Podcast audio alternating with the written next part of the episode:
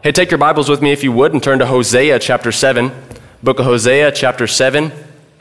Lamentations, Ezekiel, Daniel, Hosea. And if you get to all the funny sounding one names, you've, you've gone too far. The prophet Hosea, he's one of the minor prophets, was what we call him, anyways, because their books a lot of times are shorter, not all the time. But Hosea's message is very important, as we'll see tonight. Hey, read with me there in verse 1 if you're there. Hosea chapter 7, verse 1 says, When I would have healed Israel, then the iniquity of Ephraim was discovered, and the wickedness of Samaria. For they commit falsehood, and the thief cometh in, and the troop of robbers spoileth without. See, Hosea, as I said, was a, was a minor prophet by our reckoning, but he, he ministered at a very important time in the history of the nation of Israel. See, he he prophesied to the northern kingdom of Israel, or Ephraim, as he calls them here. And this northern kingdom of Israel, to really understand what's going on, you got to go back a little ways in history. See, we know that the Israelites, they asked God to give them a king, and he, he reluctantly, reluctantly did so, gave them King Saul, and King Saul's reign was blessed for a time. He reigned for 40 years, but towards the end of his reign, he began to seek his own glory rather than God's. He began to lose the blessing of God in his life. And God chose instead to anoint King David to take his place. And David took the throne of Israel and he, he expanded the kingdom of Israel um, by conquest. And the Lord was really blessing David's ministry. And the Lord promised David that his descendants would always reign on the throne of Israel. And that through the line of David, that Jesus would eventually come to rule. Solomon, David's son, takes over and God continues to bless. Solomon was one of the most wealthy and the most wise people in history. There were people coming from all over to, to see the, the blessed nation of Israel and all that God was doing there. Solomon, like Saul, began to slip in the later years of his reign. He began to allow the things of, things of this world to distract him from really serving God and honoring him. And when he died, he failed, on to, he failed to pass on to his son Rehoboam the value of serving God. Rehoboam, it says, and he was advised by the, the older, wiser advisors of the court to say, you know, your father Solomon, he, he taxed the people really harshly. You should, you should ease up on them a little bit if you want them to like you, if you want your reign to start off in a prosperous way. But Rehoboam didn't listen. He, says, he said to the people, My father hath chastised you with whips, talking about the high taxes. It says, But I will chastise you with scorpions. That's in 1 Kings chapter 12. So the people were not pleased with Rehoboam, and God was not pleased with Rehoboam. And God comes to an, another man named Jeroboam from, from the northern tribes. And God tells Jeroboam, Look, you break away from the tribes of Judah and Benjamin in the south you take the ten northern tribes and you form the northern kingdom of Israel. And God promises Jeroboam, if you obey me, you'll be blessed and protected.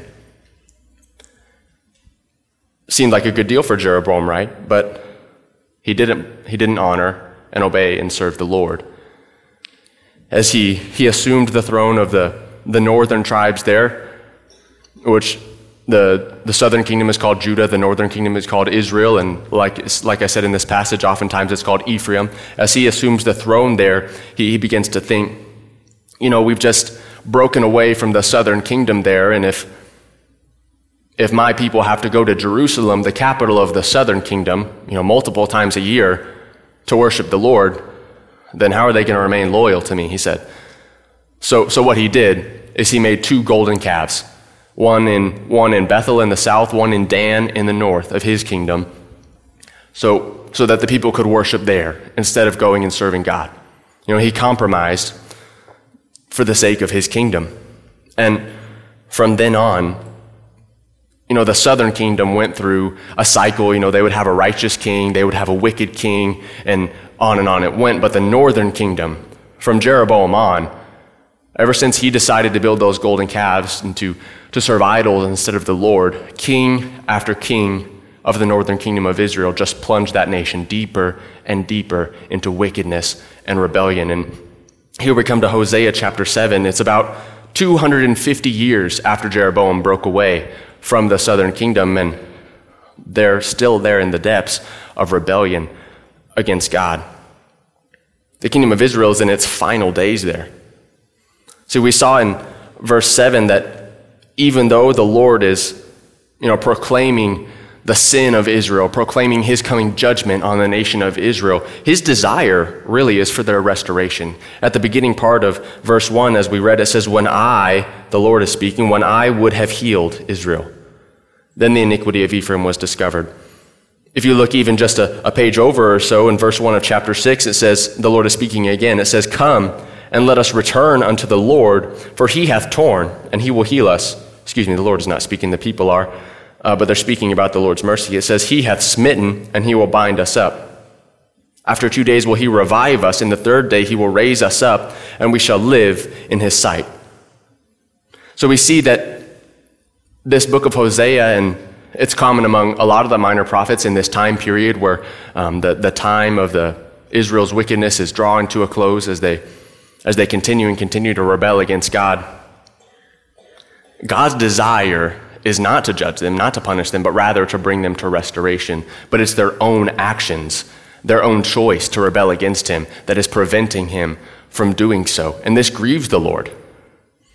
The way I think about it, I remember when, when I was much younger, my, my sister and I, and let's be real here, it was more my sister than me, but when we'd be getting in trouble, my, my mom would tell us not to do something, and like I said, mostly her, but my mom would tell us not to do something, and then if we continued, she would just start counting. She would say one, two, and we didn't want her to get to three. We didn't like what happened after she got to three. But God, in sort of the same way, He's, he's let them know that what they're doing is wrong. And He's continuing to send prophets like Hosea to let them know okay, your time is running out to change your behavior, or else punishment's coming. That's what a lot of these books of the prophets are talking about. And yet, through it all, Israel is not suffering at the hand of a, of a cruel God. They're suffering because of their own actions and their own rebellion against God when all He wants to do is heal them and restore them. As much as we would want to say that we only want to serve and honor God, I think that if we were pressed, we, we would all have to admit that at one time or another, probably more times than we care to admit, that we have rebellion in our hearts, just like the kingdom of Israel did at this time. And in this chapter, we'll see that God uses four pictures to describe the rebellious hearts of Israel, four metaphors. And we're going to look at these here in a little bit. And really, what God is doing, He's, he's lamenting. It, it grieves him greatly to see the rebellious hearts of the kingdom of Israel. You, you likely know that something that God asked the prophet Hosea to do is marry a woman that he knew would be unfaithful. And that likely would have been something very hard for Hosea to do is, you know, as he loved and cherished his wife like he was supposed to as he was faithful to her, even as they, they had three children together. And to, to know that there were some nights where she was who knows where with who knows whom. And I think there likely would have been a time in Hosea's life where he said, God, why did you ask me to marry this woman? Gomer was her name. Why did you ask me to marry Gomer? If she's just going to be unfaithful to me. All I do is love her, and she's continually rebellious and unfaithful to me. But it's a picture of the way God feels when we choose rebellion over him over and over again. Can you imagine the heartbreak that Hosea must have felt when he thought about his wife? Always choosing other men over him. And that's the heartbreak that God is feeling towards his people Israel in this chapter as he talks about the rebellion in their hearts. Let's talk about these four pictures of rebellion in the minutes to come. The first picture, as we'll see in verse 2, is a fiery oven. A fiery oven. Read with me in verse 2. It says, And they consider not in their hearts that I remember all their wickedness. Now their own doings have beset them about, they are before my face. They make the king glad with their wickedness, and the princes with their lies. They are all adulterers, as an oven heated by the baker, who ceaseth from raising after he hath kneaded the dough until it be leavened. In the day of our king, the prince princes have made him sick with bottles of wine. He stretched out his hand with scorners, for they have made ready their heart like an oven, whilst they lie in wait. Their baker sleepeth all the night. In the morning it burneth as a flaming fire. They are all hot as an oven, and have devoured their judges. All their kings are fallen. There is none among them that calleth unto me. See, the picture here, as God tells it, is of a baker who has prepared, prepared his dough the night before, and he's, he's added the leaven so that it would rise overnight, and he's prepared the oven so that he can cook that bread in the morning. And he goes to sleep, thinking that all would be well. But as he sleeps, as he's waiting on that bread to rise and for the oven to prepare, the fire in the oven grows beyond his control. And he compares the fire in that oven to the sinful desires in his children's hearts, which, while they thought that they were manageable, that their sin was all right, was growing beyond their control without them even knowing. I think a lot of times we as Christians can think that we're the exception to what God says about sin. You know, we come to church and we hear preaching on sin, and we read in, read in the Bible even about things that God says are sin. And we know that, right? But we still do it. We still think our sinful desires are okay. We still think, oh, nothing's going to come of it. It'll be all right just this once. But it reminds me of a verse in Proverbs chapter 6 and verse 27 it says, Can a man take fire in his bosom and his clothes, clothes not be burned? Can one go upon hot coals and his feet not be burned? See, we shouldn't make the mistake that Israel makes here and see our sin as less than what it is. In verse 2, I want to highlight it says, They consider not in their hearts that I remember all their wickedness. Now their own doings have beset them about. They are before my face. See, they think that their sin is secret, but God sees everything that they do. Proverbs 15:3 says, "The eyes of the Lord are in every place, beholding the evil and the good." You can take that verse one of two ways. See, God watches over us. He's always with us. He sees the good things that we do, and they won't go unrewarded. But all those things that we do when we think we're alone, the eyes of the Lord are there too. He sees the evil and the good. I think of David, who he was a man after God's own heart, but he has a very famous mistake that we all remember him for, and that's his sin with Bathsheba. He desired Bathsheba. He, he saw her, saw that she was beautiful. He called her unto himself, and they sinned with one another, and he thought that he was free and clear until she wrote a letter back to him letting him know that she was going to have a, a baby. He had to cover up that sin. He had to call her husband Uriah back from the battlefield and give, give him the opportunity to make people think it was his child.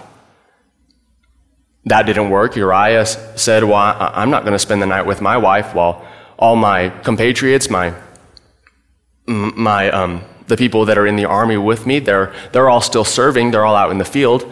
I'm not going to enjoy that luxury. So, because of Uriah's sense of duty, David had to tell a, another lie. Even as Uriah returned to the battle, David sent with him a letter to the commander saying, Send Uriah to the front lines and pull everyone back, so that Uriah would be killed. Then David could swoop in, and to all onlookers, would just be like he's, he's being courteous, he's being considerate, he's taking care of Bathsheba after her husband died. He got to marry her, and the baby looked like it was his legitimately. And again, he thought he was free and clear until the prophet Nathan came to him and said, Thou art the man. He knew. He knew that what he'd done was wrong, and he repented, which is what we ought to do, like Pastor Roberts talked about this morning. You know, God is a, a merciful God, a gracious God who always forgives us when we come to him in our sin. And in Psalm 51, David is writing about this, and he, he says, to God, Against thee, thee only, have I sinned, and done this evil in thy sight. See, every time that we look over our shoulder to make sure the coast is clear, and then we take one more step into sin, and then another, and then another, every time we do so before the face of a holy God. And we continue allowing the fire of our sin to grow and grow because we fail to recognize our sin for what it is. See, in verse 3, it says they says they make the king glad with their wickedness and the princes with their lies. They've been lulled into the devil's deception that their sin is okay. But it's not okay. God says in Isaiah chapter 5 and verse 20, Woe unto them that call evil good and good evil, that put darkness for light and light for darkness, that put bitter for sweet and sweet for bitter. See, we need to be willing to call our sin what it is, to call our sin what God calls it, not to excuse it, not to just say, oh, that fire will be okay overnight while we sleep. Sin is a snare, a trap of the devil that, that leads only to death and destruction.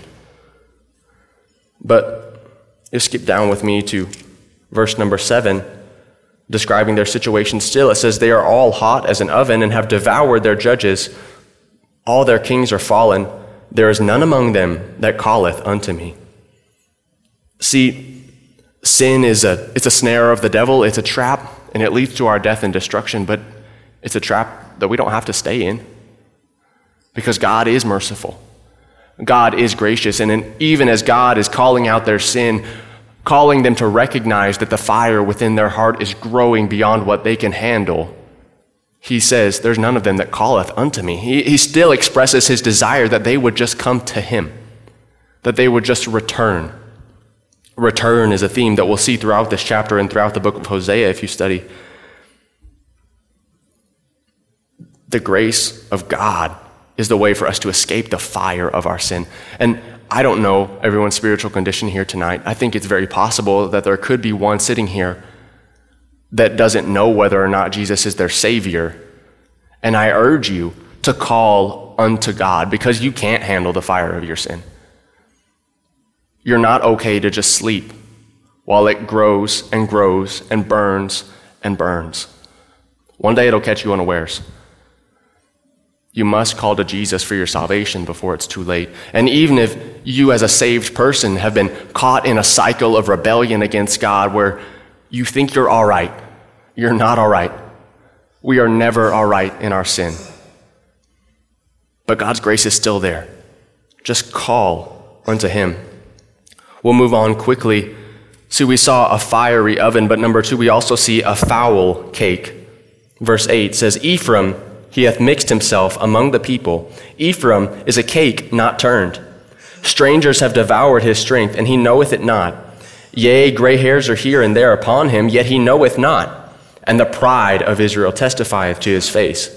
And they do not return to the Lord their God, nor seek him for all this. in the city of Austin, Texas. It, it's the capital of, capital of Texas where we're from, and I've had the, had the privilege to visit it a few times. And it's not a place that I would ever really want to live, but if there's one thing that could convince me to live there, it's uh, a place called the Kerbey Lane Cafe. Every time we go to Austin, we, we, we do our best to get over to the Kerbey Lane Cafe. It's a, it's a breakfast place there, kind of like a Tex Mex breakfast fusion. It's great food. They've got a lot of good options, but what they're really famous for is uh, their pancakes. See, they've got these gigantic pancakes. They're like this big and this thick, and you can get them in all these different flavors, and they're pretty good. I said, like I said, if there's one thing that could convince me to move to Austin, Texas, it might be those pancakes.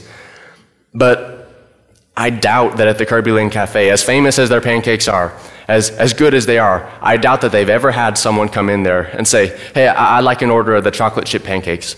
But, but when you cook them, don't flip them over. I, I like my pancakes to where one side is real burnt, real crispy, where you can't hardly even cut it or anything. But then the other side is still doughy and raw. That's, that's the way I like my pancakes. I think if somebody went in there and ordered their pancakes that way, the, then the waitress would go into the kitchen and they would all laugh at him, right? I'm not sure of anyone who would order their food that way.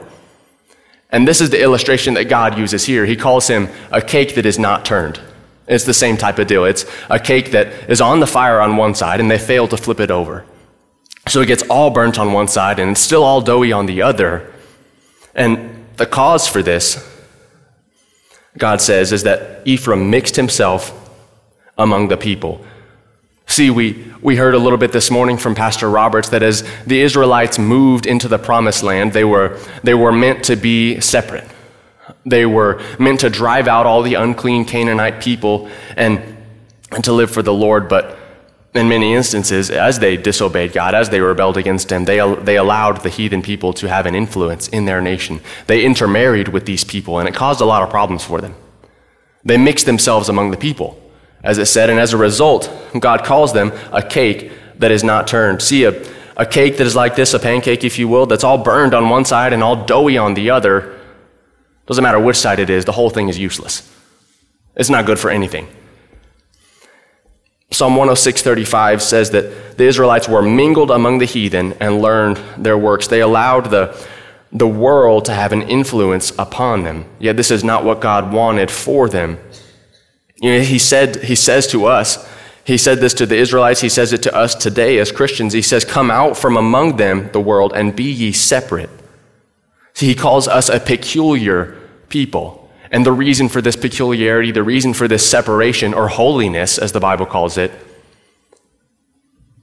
is so that through the way that we choose to live our life in a holy way, we point the world to the holiness of God. See, this is God's desire for us that we live distinctly from the world around us. But we, like Israel, oftentimes allow the world to have too much influence in our lives. See, we can't decide which way we want to go, and as a result, we end up like that cake, all burned on one side, all doughy on the other, because we try to have both, right? Jesus said in Matthew 6:24, "No man can serve two masters, for either he will hate the one and love the other, or else he will hold to the one and despise the other. You cannot serve God and mammon or the world." See, in verse 9 it says that strangers are devouring Israel's strength and he knoweth it not. Gray hairs are here and there upon him, yet he knoweth it not. His time is running out because of his continual desire to fraternize with the unclean people around him. His time is running out and he doesn't even realize it. See, I'm not sure what kind of influence you're allowing the world to have in your life, but I pray you're not like Israel. In verse 10, it says, The pride of Israel testifieth to his face, and they do not return to the Lord their God, nor seek him for all this. Israel, he's so full of pride, the Lord says, that he won't turn to God. He sees that there's a problem, right? You know, he's suffering the judgment of God. We read back in verse 1 that there's robbers and thieves, and they're suffering all kinds of hardship as a result of their own actions, but their own pride causes them to refuse to turn to God, refuse to call on Him, return to Him. I think that maybe some of us need to lay aside our pride, just like we heard this morning, and return to God to stop allowing the world to have influence in our own lives and to return. 1 Kings 18:21, the prophet Elijah is talking to the people of Israel, says, "How long halt ye between two opinions? If the Lord be God, follow him, but if Baal, then follow him." We need to choose. We need to choose to return to God. And even still, we see that desire that He has that we return and be with Him. I'll move, I'll move on quickly. Number three, we had the, the fiery cake, or the fiery oven, we had the foul cake, and now we have a foolish dove. Verse 11 says, Ephraim also is like a silly dove without heart. They call to Egypt, they go to Assyria. The word silly here, it, it means spacious, it means wide open. And heart refers to discernment, it refers to our inner man, our ability to, to see what is wrong and to follow that path. And essentially, God here is calling the nation of Israel an airhead. Says he's got, he, he's silly. There's nothing in his head. It, it's wide open, empty space. I think of something particularly airheaded that I've done in my past is when I was very young, I was, I'm not sure how young, but I was just tall enough to be able to see over the top of the bathroom counter and reach, reach the drain of the sink feel around in there. There were the little metal prongs that stuck out, keep you from dropping the toothpaste cap down the P trap. And I would be able to feel those. And I was messing with them, and I realized, hey, those bend a little bit. And like I said, I don't know how young I was, pretty young, but I decided to push all those straight down. And see, when you do that, they can't really can't really do what they're meant to do. So, of course, my parents noticed, right? And my sister was much younger, much smaller than me. And so, right when they saw it, they, they knew that it was me. They confronted me about it, right? They said, Did you push the little prongs down in the sink drain? And I said, No, I, I, I don't know what you're talking about. Because, you know, in how young I was, how airheaded I was, if you will, I thought that I was able to pull one over on them, right?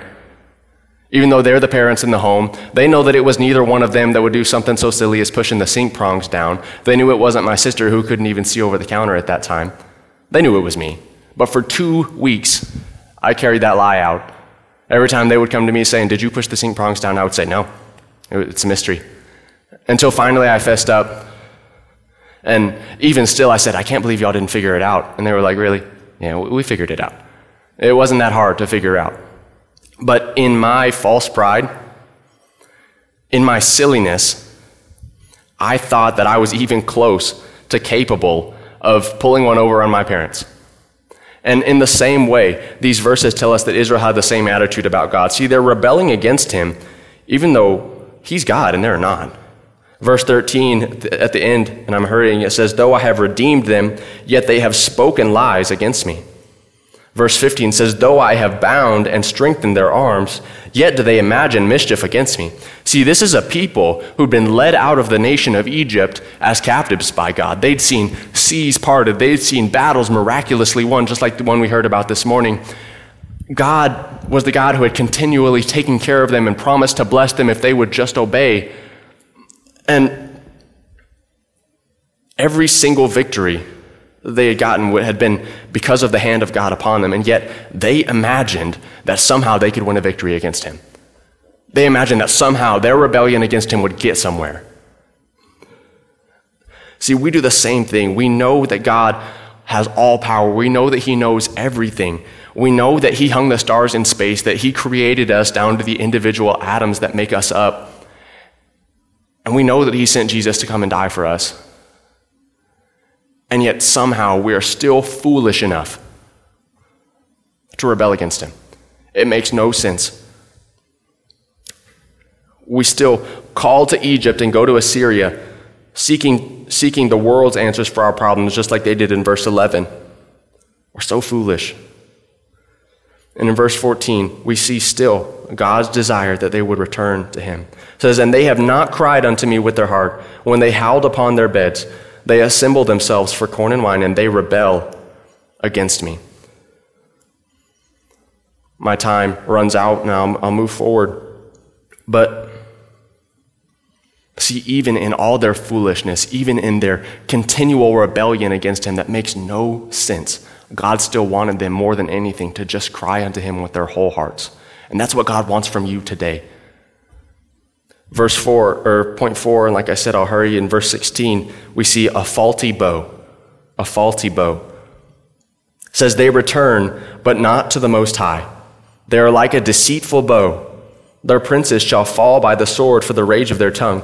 This shall be their derision in the land of Egypt. God is calling Israel out for making a false show of repentance. He says, They return. They act like they're coming back to me act like they want to serve me. But really, what they're like is when a hunter were, if a hunter were to take his bow and everything looks fine, he nocks an arrow, he pulls it back, and the bow snaps. And it's good for nothing. Everything looked fine with it, but something within the, the inner integrity of the bow, it was, it was not good. And in the same way, God is not interested in empty gestures of, of penitence. He's not, he's not, he doesn't just want our alligator tears. He wants us in our hearts to desire fellowship with him. He wants us in our hearts to turn to him wholeheartedly. 1 Samuel 16, 7 says, For the Lord seeth not as man seeth, for man looketh on the outward appearance, but the Lord looketh on the heart. See, God knows that very soon Israel's sin is going to catch up with him. He doesn't have much time left. Israel is continuing in his sin, continuing to rebel against God, but his time is running out. And soon God says he's going to be nothing more than a laughing stock, a derision in the land of Egypt. And still, even as they rebel, even as they continue to make decision and decision that flies in the face of the God who had saved them. He still wanted them to return. He still desired that they would turn to him. I think of Joel chapter 2 in a very similar situation. Joel ministers to the nation of Israel. In verse 12 and 13, he says, Therefore also now saith the Lord, Turn ye even to me with all your heart, and with fasting, and with weeping, and with mourning, and rend your heart, and not your garments, and turn unto the Lord your God, for he is gracious and merciful, slow to anger, and of great kindness, and repenteth him from evil. I'm almost done. We've made it through the chapter and we saw these four pictures of the way that Israel continued to rebel against God. And eventually, we know from history that Israel was overtaken by the people of Assyria. They never listened to Hosea's message. They never returned to God. They continued to rebel and rebel. And as a result, they were invaded by the Assyrians and scattered among the Gentiles. But what about you? You don't have to continue in your rebellion. I can't presume to know what's in your heart or in your life. I can't presume to know how the Holy Spirit may or may not have touched your heart as, I, as I've spoken. Hope He has. But you don't have to continue in rebellion. You still have the chance to return. Let's bow our heads so we just think about things for just a little longer. You know, we talked a lot about our sin tonight, and I'm not sorry about that. God takes our sin very, very seriously, and we ought to as well. And but we also saw over and over and over again that God still wanted them to return. He was still a God of mercy. He still wanted that relationship with him, and we know that the God is our God is the same today. We know that if we confess our sins, He's faithful and just to forgive us of our sins and to cleanse us from all unrighteousness. So, why would we continue? Maybe as we have the invitation here in a few moments, you, you'd say there in your seat, God, I don't want my sin to continue growing out of hand.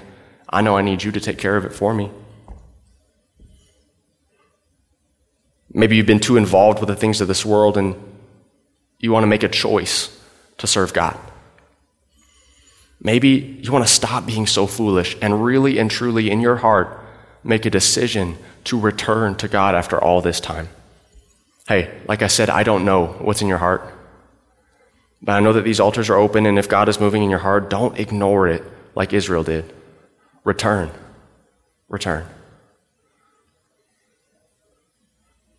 Let's pray. Heavenly Father, God, I'm thankful for your word, Lord. I'm thankful for the way that it challenges and convicts us, Lord. Forgive us for our rebellion, Lord. Forgive us for all those times where we so foolishly rebel against you, Lord. It makes no sense that after all the things that you've done for us, we would ever even presume to do so, but Lord, we do it every day. Lord, and I'm thankful that you are a God of mercy, a God who forgives, Lord, a God who desires that we would just simply return. Lord, and maybe there's one tonight who's not sure that you're their Savior, who's not sure that they've ever taken care of their sin. But Lord, I'm thankful that they can take care of that even today. Lord, as they call in the name of Jesus, I, I pray that you'd move in hearts tonight as we begin our invitation, and we ask this in Jesus' name. Amen.